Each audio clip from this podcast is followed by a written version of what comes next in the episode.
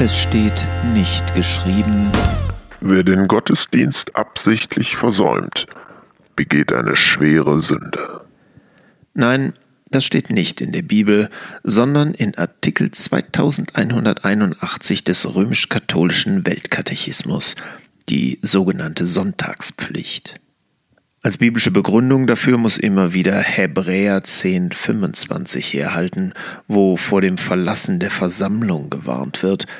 Wenn mit dieser Stelle aber zum Gottesdienstbesuch aufgerufen werden sollte, wäre wohl von Versammlungen in der Mehrzahl die Rede und von Fernbleiben statt von Verlassen.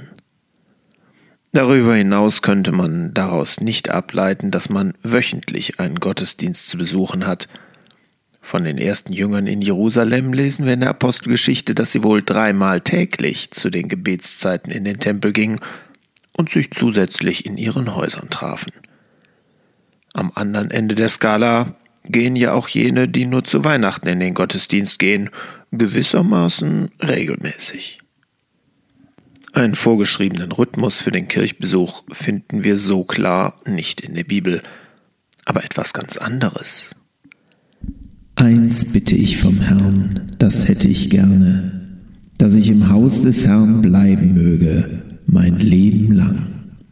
Psalm 27, Vers 4.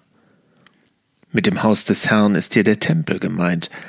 Da bekommt einer nicht genug, will gar nicht mehr raus aus der Kirche.